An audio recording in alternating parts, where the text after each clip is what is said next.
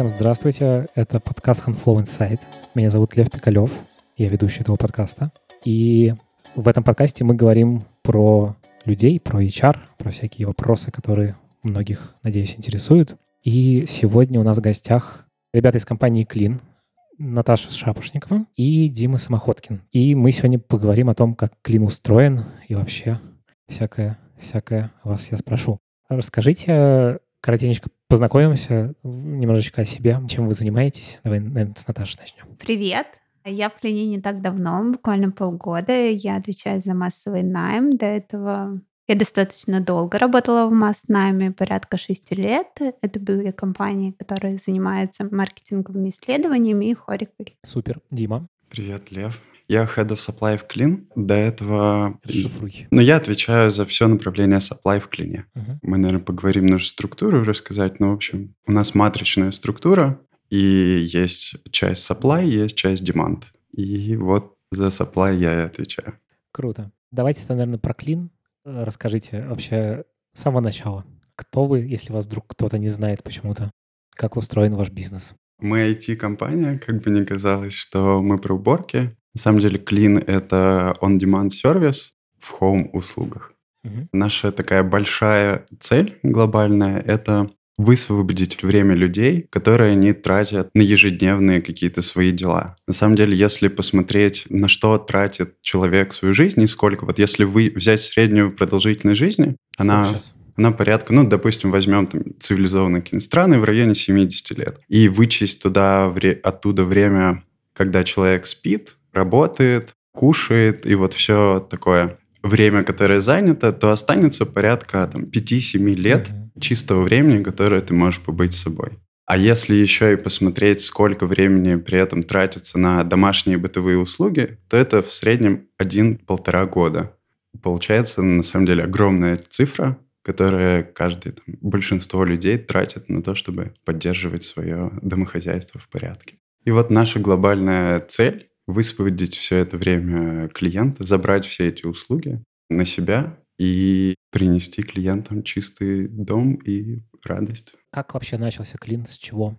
В 2014 году запустились ребята, там было трое фаундеров. В общем, ребята как раз почувствовали эти- эту боль на себе в том, что они хотят аутсорсить уборку, но нет нормального инструмента, как аутсорсить. То есть есть большой рынок каких-то классических сервисов, где, чтобы заказать уборку, нужно приложить очень-очень много усилий. В чем специфика и как вы вообще сейчас видите свой рынок, своих клиентов? Кто это? Наш основной рынок — это миллениалы и, на самом деле, женщины. Миллениалы — это кто? Миллениалы — это, После- по 30-35 ну да, целевая сейчас. аудитория. Ага. Они привыкли, ну то есть нужно понимать их специфику, да, что они хотят. Они хотят, чтобы все было очень просто, чтобы они особо не думали и нажимали одну кнопку, и все происходило. А они хотят быстро, и, ну еще и хотят недорого желательно.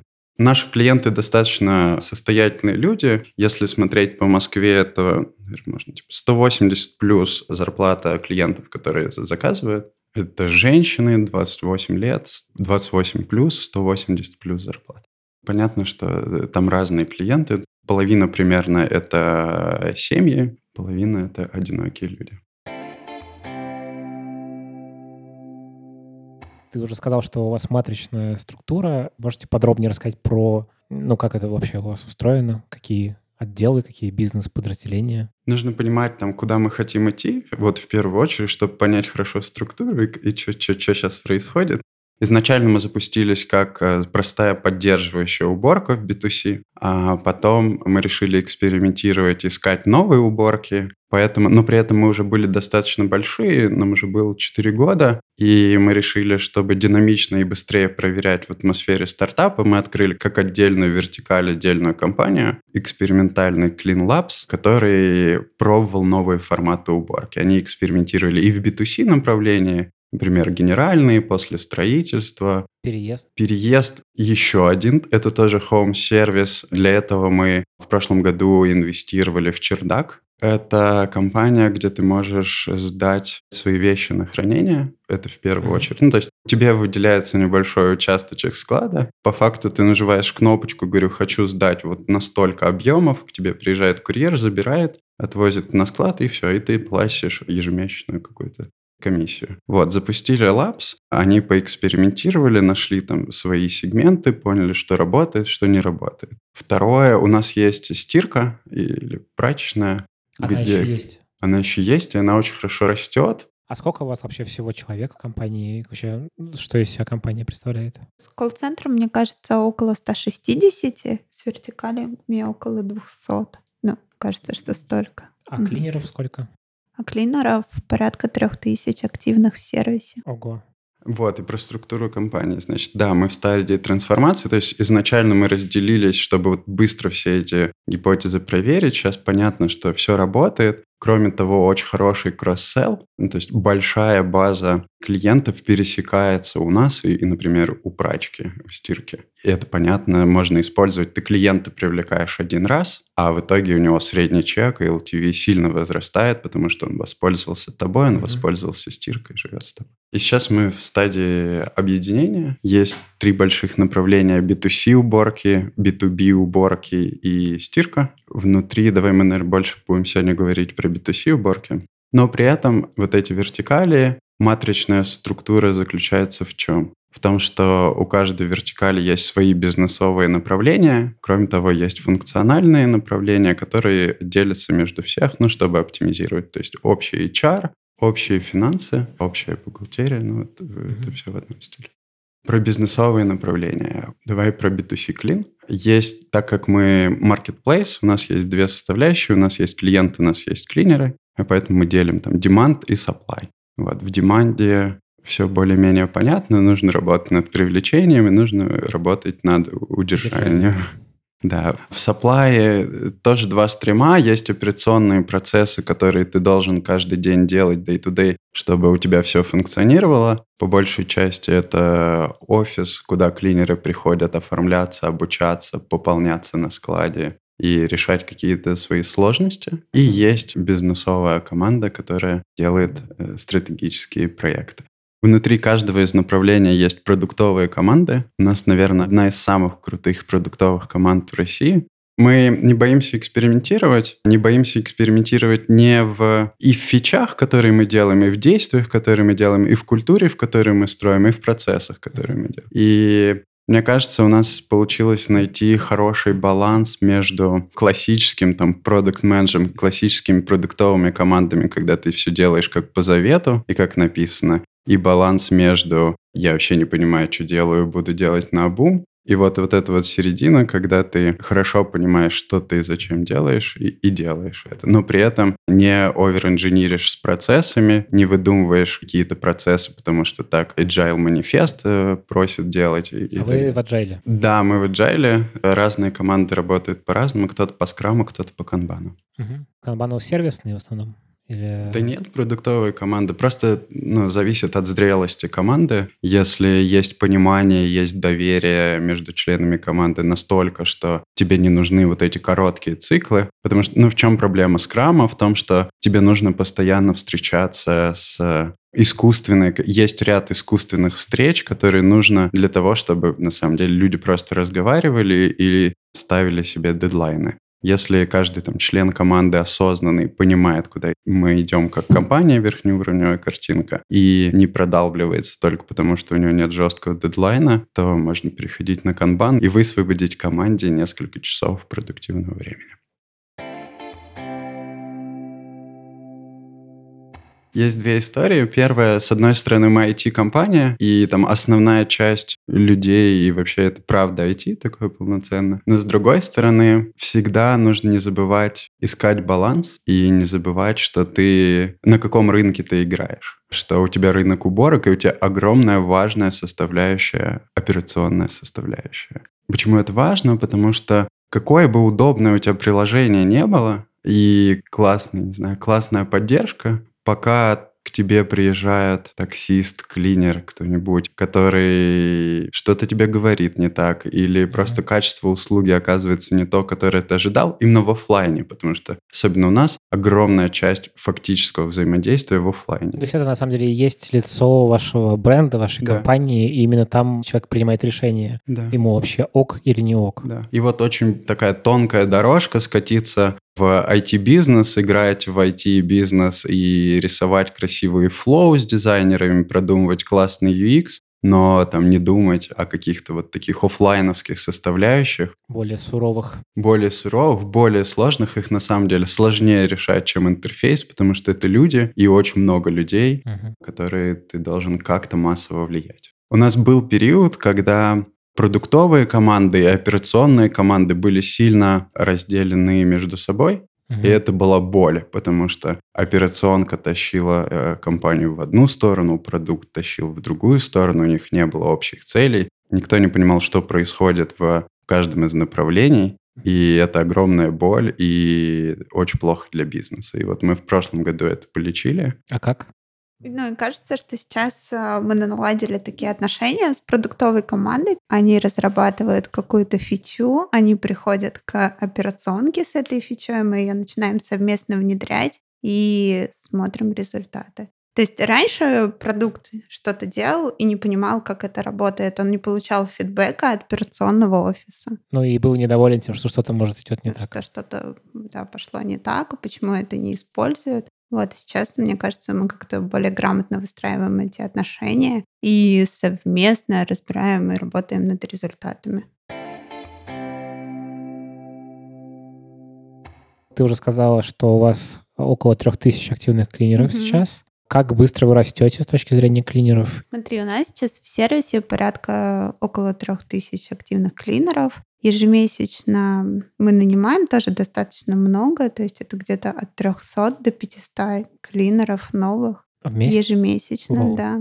Да, действительно, всех немножко пугает эта цифра. А текучесть? Ну, у нас есть определенный отток. Ты можешь какой-нибудь процент сказать? Да, мы можем говорить про когорты. То есть 20% клинеров у нас живет год в нашем сервисе. Вот. Ну и какое-то количество уходит из сервиса ежемесячно. Если клинер с нами живет больше года, кажется, что он сильно лоялен, его в сервисе все устраивает, он живет с нами дольше. Как у нас построен найм? У нас тоже есть своя специфика, потому что ну, что круто в нашем сервисе, у нас совершенно нет каких-то исходящих звонков, то есть мы работаем только на входящем потоке, на входящем трафике.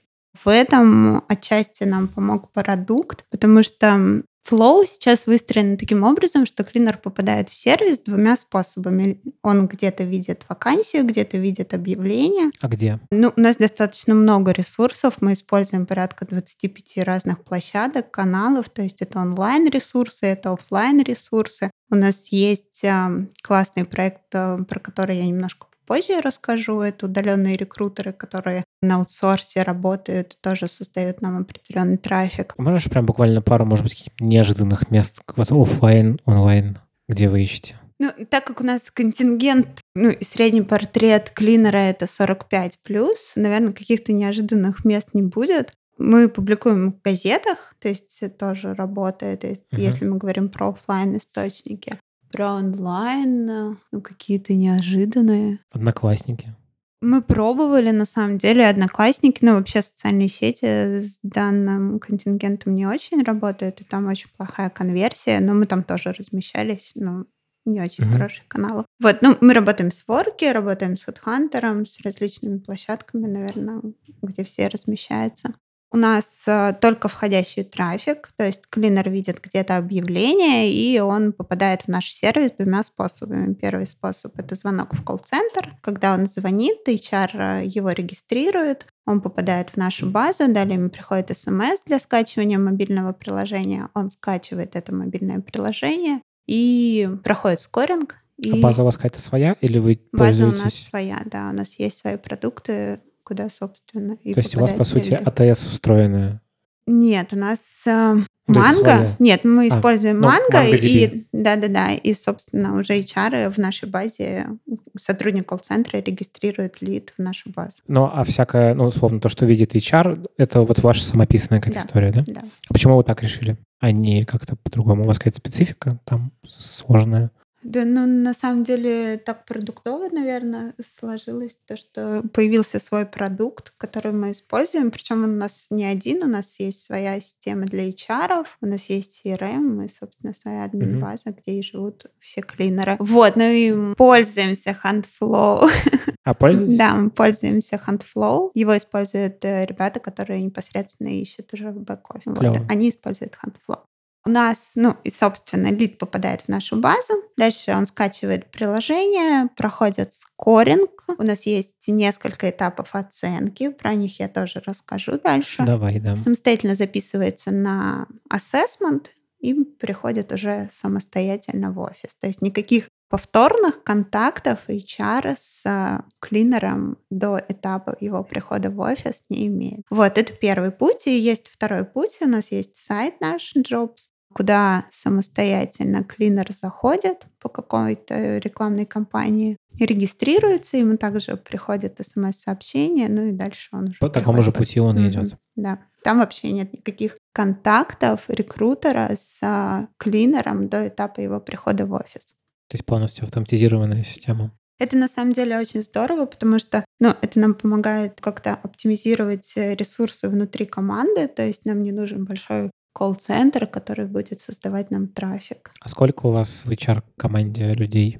У нас HR-команда... Да, у нас HR-команда операционного офиса. Она не такая большая, то есть у нас есть три менеджера, которые непосредственно занимаются оформлением, приемом, а, проведением ассессмента. И у нас есть колл-центр, тоже три человека, которые вот принимают эти заявки.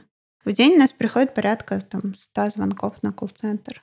А в core части? У нас есть HRD и есть менеджер, IT-рекрутер. Один? Да. Ого. А насколько вы растете именно в core части? Смотри, мы нанимаем новых людей, примерно 30 человек в год.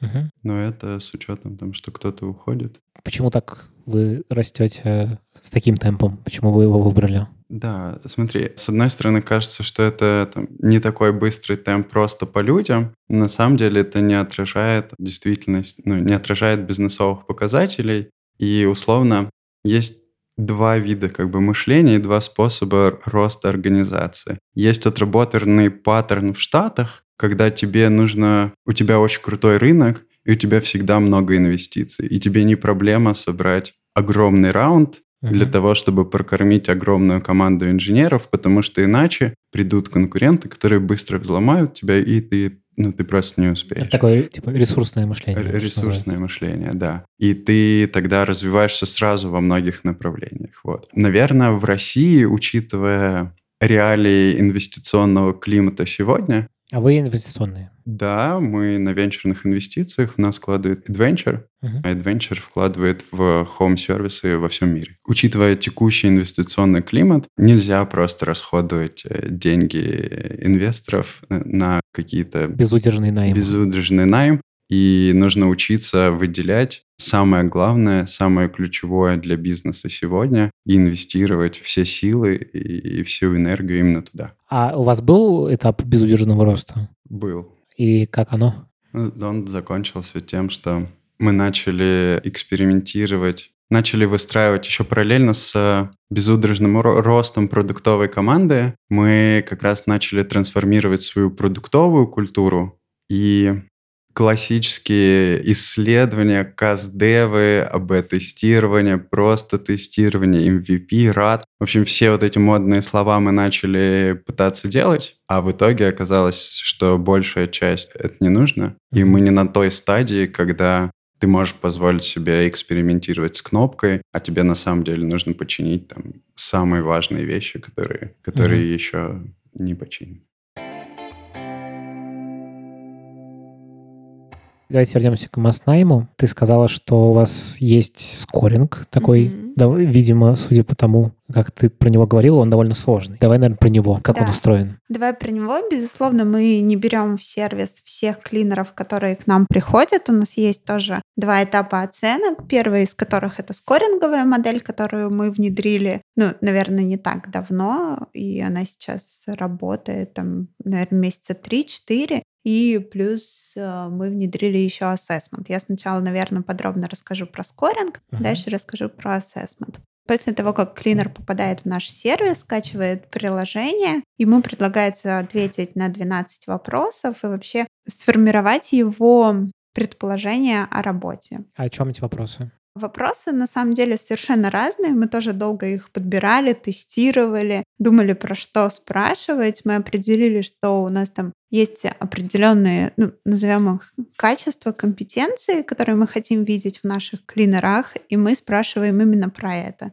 Там есть бытовые вопросы, вопросы на коммуникацию, на внимательность. Вот, клинер... А это тест или это открытый вопрос? Это тест. Это тест с вариантами ответов. Клинер самостоятельно его проходит дома, отвечает на эти вопросы. И если клинер успешно ответил, то у него появляется окошко в мобильном приложении, где он может записаться на следующий этап. Следующий этап — это приход в офис как раз-таки на ассессмент и на водный тренинг каждого вопроса есть свой вес, вот, и в зависимости от того, как клинер отвечает, его либо пропускать, но он набирает определенное количество баллов. Если он набирает, ну, проходит по минимальному то порогу, он то дальше. он допускается к следующему этапу. А вы с теми, кто не прошел, вы с ними потом еще можете? Нет, мы с ними никак. Они, навсегда... они на самом деле хранятся в нашей базе, и при необходимости, наверное, мы их можем реактивировать, и иногда мы так делаем, потому что у нас тоже в бизнесе есть сезонность, когда весной мы запускаем там акцию uh-huh. окна, вот, и тогда у нас прям большой найм идет. В принципе, мы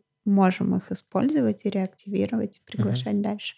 Okay. Вот, после того, как клинер приходит в офис, а, он попадает на ассессмент. Мы придумали три кейса, которые также оценивают. Это групповые? Это групповые. У нас есть два слота, на которые клинер может записаться. То есть мы проводим по две групповых оценки в день. Вот. Ну, приходит всегда по-разному, то есть набирается группы по 6, по 20 человек. Угу. Собственно, проводим ассессмент, даем им кейсы, смотрим, как они выполняют эти упражнения. У нас есть наблюдатели, которые ходят на эти ассессменты. Они их оценивают по чек-листам, и после этого мы также даем клинеру обратную связь проходит он дальше в нашем сервисе или нет. А можешь рассказать про ну, некие конверсии вот в, этих, в, в этой воронке? Ну, то есть, условно, mm-hmm. сколько входящих примерно отсеивается процент и сколько mm-hmm. отсеивается на этапе ассессмента? Смотри, конверсия в найм у нас а, порядка 16%, если мы среднюю смотрим. Не такой большой отсев идет а, после ассессмента, потому что это тоже новый инструмент оценки, мы его не так давно ввели. А раньше как все это было? Смотри, раньше был совсем по-другому устроен найм, и там было очень много ручных процессов, и не так, как сейчас клинер в приложении выбирает удобное время, когда он может прийти и приходит в офис. А, прям а раньше было раз. договаривалось, то есть было телефонное интервью, где HR О. проводил интервью с каждым клинером и потом уже приглашал его в офис. Кажется, что раньше использовался традиционный способ, угу. как работают многие компании. Интересно, что после трансформации более digital user experience у нас не просела конверсия, несмотря на то, что как бы целевая аудитория наша, она не то чтобы digital. Ну и кажется, что мы сейчас начали лучше оценивать клинеров, которые к нам приходят э, работать в сервис, и тоже не сильно снизили конверсию в найм. Появились инструменты оценки, это не сильно повлияло на нашу конверсию. Клинеры проходят групповой ассессмент, мы им даем фидбэк, и, собственно, те, которые подходят к нам, ну, тоже есть минимальный порог. Клинеру uh-huh. нужно набрать определенное количество баллов. Если он проходит по баллам, то мы его уже допускаем к нашему вводному тренингу. Что такое водный тренинг? Вводный тренинг — это такое первичное, наверное, обучение, ну, первичное обучение, где мы рассказываем клинеру вообще про работу в сервисе, про то, как пользоваться мобильным приложением. Дима правильно сказал, то, что они не совсем digital, для них это достаточно сложный этап, э, и они ну, бывает, сталкиваются с определенными сложностями. Мы им подробно рассказываем. Мы даем им стандарты уборки, какие-то общие, чтобы и ведем их дальше в наш регламент, где уже более детально и более подробно описано, какими средствами пользоваться, какой инвентарь использовать и как, собственно, совершать уборку, чтобы она была качественной и клиент остался доволен. А тренируются они как бы сразу в бою или у вас есть какая-нибудь типа тестовая квартира? Пока нет, у нас нет тестовой квартиры. Был такой эксперимент, но, к сожалению, мы не можем, наверное, обучить то количество клинеров, которых мы нанимаем на тестовом дне. То есть Вот получается, такой. что... Ну, Это теоретические знания на данном этапе, но мы сейчас работаем над тем, чтобы вести практический тренинг, Мгм. который будет э, уже во второй день проводиться для наших клинеров, где они смогут практически попробовать все механики уборки на загрязненных поверхностях. Мгм. То есть э, клинер, который в первый раз... Короче, ко мне может в квартиру прийти человек, который никогда до этого не убирался. Кажется, то, что каждый из нас хоть раз наубирался, и, в принципе, есть определенное понимание о том, что должно входить в уборку и что клинер должен делать. Плюс после водного тренинга этап обучения, он не заканчивается. Следующий этап — это знакомство клинера с регламентом, он, где он подробно все читает, изучает, и дальше он должен сдать экзамен, и после этого он только сможет взять заказы в мобильном приложении. То есть те клинеры, которые неуспешно пройдут этот экзамен, они не будут допущены клиенту. Вот. Ну, то есть они в приложении будут закрыты все заказы. Вот, то есть проверка знаний, она есть. Понял. Так, а само обучение сколько времени длится? Обучение у нас, ну, вводный тренинг занимает порядка там полутора-двух часов в зависимости от группы. Мгм. То есть э, в теории человек может, в принципе, через там день-два выйти уже на работу.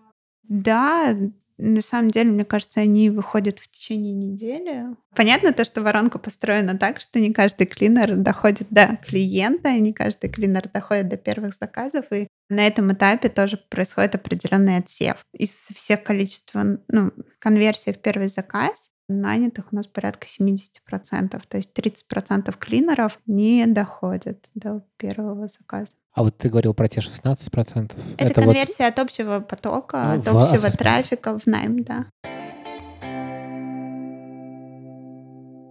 У нас есть э, проект удаленные рекрутеры, то есть это порядка 15-20 рекрутеров, которые работают удаленно, и они, собственно, помогают нам генерить трафик. То есть это полностью самостоятельные сотрудники, которые имеют доступ в нашу базу. Они тоже создают лиды и доводят клинеров до нас. Там немножко по-другому выстроен процесс, то есть мы не до конца контролируем, ну, то есть мы их ничем не ограничиваем, они могут использовать совершенно разные ресурсы для поиска этих сотрудников, ну, Мгм. наших клинеров. Нам важно просто смотреть на конверсию и доходимость от них. Да, и мы платим за результат, то есть не за нанятого сотрудника, а за сотрудника, который отработал у нас 10 уборок в сервисе. Ого. А как вы этих удаленных рекрутеров искали? Это агентство какое-то или какие-то? Нет, нет, это вообще совершенно разные люди, которые находятся в Москве, находятся в других регионах. Просто через HeadHunter договариваемся, брифуем их и подключаем к нашей м, HRM-ке. А их устраивает этот отложенный эффект? А на самом деле, да, кажется, что они, ну, это их сильно мотивирует, потому что им важно, чтобы клинер не только дошел до нас, до офиса, но еще остался работать и жить в сервисе. На самом деле, это какая-то... Если проводить аналогии, то если посмотреть, как работают классические CPA-сети, то это примерно Ну то же да. самое. Ну, Вот. по сути, То да. есть мы не можем себе позволить в маленьких закромках интернета размещать объявления, потому что нам мало трафика, это слишком дорого. Они могут, и даже там несколько человек, которые приходят из тех небольших трафик-генерящих платформ, э, приносят им деньги, и они счастливы. Вообще крутая модель. А когда это появилось? Это появилось достаточно давно, года полтора-два, мне кажется, достаточно давно работает в клине.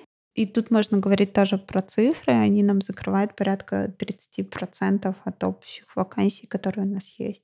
У нас есть реферальная программа, которая очень классно работает. Люди, которые приходят работать к нам в сервис, рекомендуют нас, и по реферальной программе мы А тоже что они закрываем. получают, те, кто порекомендовал по реферальной программе? Денежный бонус. М. Ну, там тоже, кстати, завязано то, на произ- результативность. Если клинер, которая пришла по реферальной программе, делает 10 уборок, то только тогда клинер, который ее привел, получает этот бонус. Крутые инструменты, кстати, прям Да. классно, что это всплыло. И по реферальной программе мы тоже достаточно много закрываем, тоже порядка там 25-30%. Расскажите, как вы работаете с конфликтными ситуациями, потому что наверняка э, случаются какие-то недовольства клиентов клинерами. Не знаю, бывает ли наоборот. Ну, наверняка тоже какие-то бывают истории неприятные. Вот как вы с этим работаете? Какие у вас есть инструменты для этого? Есть два пути. Первый проактивный, когда ты пытаешься не допустить конфликтные ситуации вообще не допустить плохого качества уборки. Второй реактивный, если уже так случилось, что что ты делаешь? Давай немножко по проактивной, потому что понятно, что туда нужно инвестировать все свои основные силы. Поэтому мы очень активно сейчас работаем над качеством мы немножко подопустили в, в погонях над оптимизацией издержек, подопустили качество, и сейчас активно над ним работаем, и оно уже достигло исторического максимума. Лучше качества не было. А в чем качество у вас измеряется? Ну, мы используем метрику Defect Rate. Это доля плохих уборок. Плохих уборок либо клиент оставил плохой отзыв, плохой а, это плохой, что? плохую оценку. Это все, что не 5. Все, а, что не 5. 4 тоже. 4 это тоже плохо, да либо он обратился в поддержку и сказал, что конкретно ему не понравилось. Вот. Но при этом достаточно понятно, как работать над качеством. Нужно хорошо отбирать клинеров и не допускать, потенциально понимать и выявлять клинеров, которые будут не соответствовать нашим стандартам качества. А второе этап, если даже ты проглядел на входе на найме и пустил в систему, нужно как можно раньше понять, что клинер все-таки не подходит. Для этого у нас есть испытательный срок. Первые 8 уборок для клинера — это испытательный срок. И если больше, чем на трех уборках клиент остался чем-то недовольным, даже если он поставил четверку, то мы таких клинеров отключаем от системы. Но как мы это исследовали, мы построили какую-то аналитику модельки, и оказалось, что вот если клинер три уборки из восьми делает плохо, то он в целом живет в три раза хуже, чем вся наша основная база. И это значит, что как бы там сердцу не хотелось сказать, что этот клинер сейчас исправится, просто только начало. К сожалению, это не так. Третья история — это обучение. Если клинер готов обучаться, вы отобрали, который клинер готов соответствовать вашим стандартам, нужно дать ему все инструменты и обучить его убираться. Для этого есть какая-то вот офлайновская история, где в офисе мы показываем, рассказываем, и есть онлайн-история, где наш регламент в приложении это такая. Мы идем еще туда, но по сути это онлайн-платформа, образовательная онлайн-платформа, где клинер постоянно может найти новую информацию, найти вообще информацию, которая его интересует, если возникают какие-то проблемы. И пятая история — это средства и химия, которые клинер использует для того, чтобы убирать квартиру. Туда мы тоже инвестируем время. Это... А это что имеется в виду? То есть клинеры сами покупают средства? Нет, мы выдаем средства, но вот этот нужно подобрать оптимальный набор. Ты рассказал про вот эти четверки и вообще про то, как вы с оценками работаете. Сразу другой вопрос возникает с обратной стороны, что бывают люди, которые ну, не очень объективно эти оценки ставят, и, возможно, у них какие-то свои, не знаю, настроения и какие-то свои черты характера, и получается, что клинер довольно в уязвимом положении. Угу. Их очень мало. Они есть, но их очень мало. Почему? Первое, если там, мы проводили исследования, на самом деле, если клиент оставляет оценку, то это очень эмоциональная, очень эмоциональная вещь. Он туда вкладывает какую-то эмоцию. И он либо остался доволен, либо не остался. Но четверка все-таки это скорее доволен. То он есть... скорее, он оставит большинство клиентов, когда ставят четверку и указывают, а что именно им не понравилось. То есть у нас там есть такое поле, выберите из списка, что вам не понравилось, и клиент, как правило, указывает, а что именно ему не понравилось, и мы клинеру сообщаем, что, что прошло не так у этого клиента. Это первая история, да незащищен да, клинер. Вот это, потому что сразу э, ощущение, что очень стрессонаполненная работа, потому что ты все время как бы под прицелом находишься. Клинеры, которые живут с нами долго в сервисе, как правило, ходят к одному и тому же клиентам, к своим избранным клиентам, к постоянным клиентам. И вот это и есть э, защищенность. То есть на самом деле 90% заказов, которые ты выполняешь в сервисе, это уже знакомые тебе клиенты, которые первая уборка, то есть это одна из наших важных, ключевых таких value ценностей для клиента. Это фича, когда к тебе приезжает один и тот же клинер. И... У вас это давно? Потому что я помню, что было просто, что можешь пожелание как бы оставить, но приедет все равно какой-то, если этот не может, например, или занят в этот день. Если у тебя подписка, то на 50% заказов приезжает один и тот же клинер, именно которого ты выбрал в списке, при этом у тебя есть список клинеров. Это не так давно, это произошло в последние полгода. То есть сейчас у тебя есть список клинеров, которые к тебе приезжали и которые тебе понравились. Ты можешь задать приоритеты, какой там первый, который второй, который третий, и кто-нибудь из них обязательно идет. Кроме того, есть одна из таких проблем, что там, клиенты могут немножко даже подвинуть свое расписание и подстроиться под клинера. Раньше такого инструмента да. нет. Раньше было непонятно, вот я, на какое время я могу, например, рассчитывать, если тут клинер приедет. Сейчас есть двухсторонняя история. Первая, когда клиент переносит уборку, он видит расписание клинера и видит, когда он доступен. А вторая история, клинер, если переносит, то он сначала не отказывается от заказа, как раньше, а предлагает клиенту другое время, и они как бы могут там через интерфейс очень простенько договориться об удобном им времени. То есть вы как бы выстраиваете такие долгосрочные отношения да. клинера и э, клиента. Это круто. Наверняка есть проблема, что клинеры, ну ты понимаешь, о чем сейчас тебя спрошу, что они договариваются с клиентом без, ну что не использовать клин, а как бы просто чтобы клинер приезжал и убирался у этого человека. Есть, это человеческий фактор, и он до конца там, не исчезнет никогда. Есть две истории тоже, куда можно идти, чтобы этим лечить. Первая история — это ты наказываешь клинера, отключаешь совсем от системы, то есть ты выясняешь эти, э, эти случаи и отключаешь. Вторая, она такая более приятная и более положительная. Ты даешь столько ценности клиенту и столько ценности клинеру, что каждому из них невыгодно уходить от тебя. То есть у клиента там удобство, безопасность, избранный клинер, качество, стабильность. То есть мы как сервис это гарантируем. Одна из проблем там, когда договариваются напрямую, клинер со временем начинает лениться и убираться хуже и хуже, и тебе через какое-то время снова придется искать. Uh-huh. А для клинера тоже нужно сделать какую-то ценность, чтобы он не уходил. Именно поэтому мы идем, там, и вот Наташа развивает стрим лояльность клинеров. А что это такое?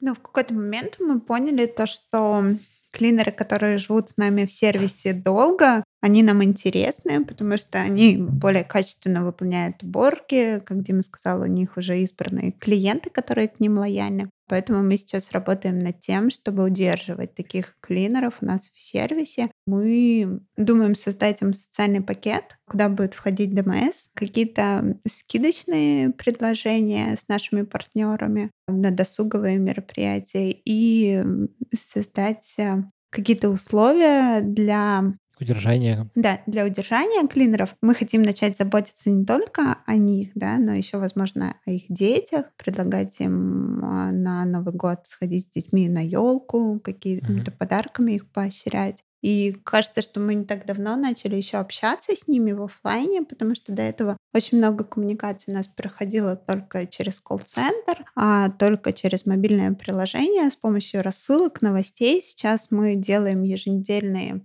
ежемесячные встречи с клинерами, где рассказываем им о наших общих целях, угу. задаем какой-то курс совместно, говорим, почему нам важна их работа в сервисе, потому что они те люди, которые напрямую взаимодействуют с клиентами, и они, по сути, ну, представляют нас как сервис. И от них зависит, закажет клиент вторую уборку или нет. Вот, то есть еще движемся в этом направлении. А как вы работаете с негативом? То, что, ну, наверняка есть отзывы какие-то, которые не внутри приложения, а которые, там, не знаю, в Твиттер, в Фейсбук уходят на площадке с отзывами. Вот это все. Как вы с этим живете? Давай вообще про отзывы. У нас есть достаточно классная команда поддержки. В команде поддержки есть вообще как, какие отзывы могут быть. Они могут быть в социальных сетях, Твиттер, все что угодно. Сторы. Второе, это клиент звонит в поддержку и вообще сообщает, что что-то плохо, прошло плохо. И третье, клиент просто оставляет плохую оценку.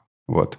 Давай по порядку. Первое. Отзывы в социальных сетях. У нас есть отдел SMM, который там, главная задача которого снимать негатив в социальных сетях и помогать клиентам решать эту проблему. То есть понятно, что мы не хотим. Вот это вот судьба компании в услугах. Там всегда ругают Яндекс Такси, всегда ругают Клин, всегда ругают Skyeng. которые, которые, где есть персонал, ты не можешь следить за всеми случаями. К сожалению, какая-то доля неприятных ситуаций случается просто потому, что у тебя масштаб большой, и ты за каждым не можешь следить. Ну вот ребята из, из СММа пытаются помочь клиентам и отследить, но у нас все логируется, в общем, все падает в наши инструменты, и команда SMM разрешает эти проблемы. Если клиент звонит, ну, тут тоже понятно, есть поддержка, которая решает его вопросы. Если клиент просто оставляет отзыв, то у него есть выбор, связаться со мной или нет. А вы э, задариваете, чтобы скрасить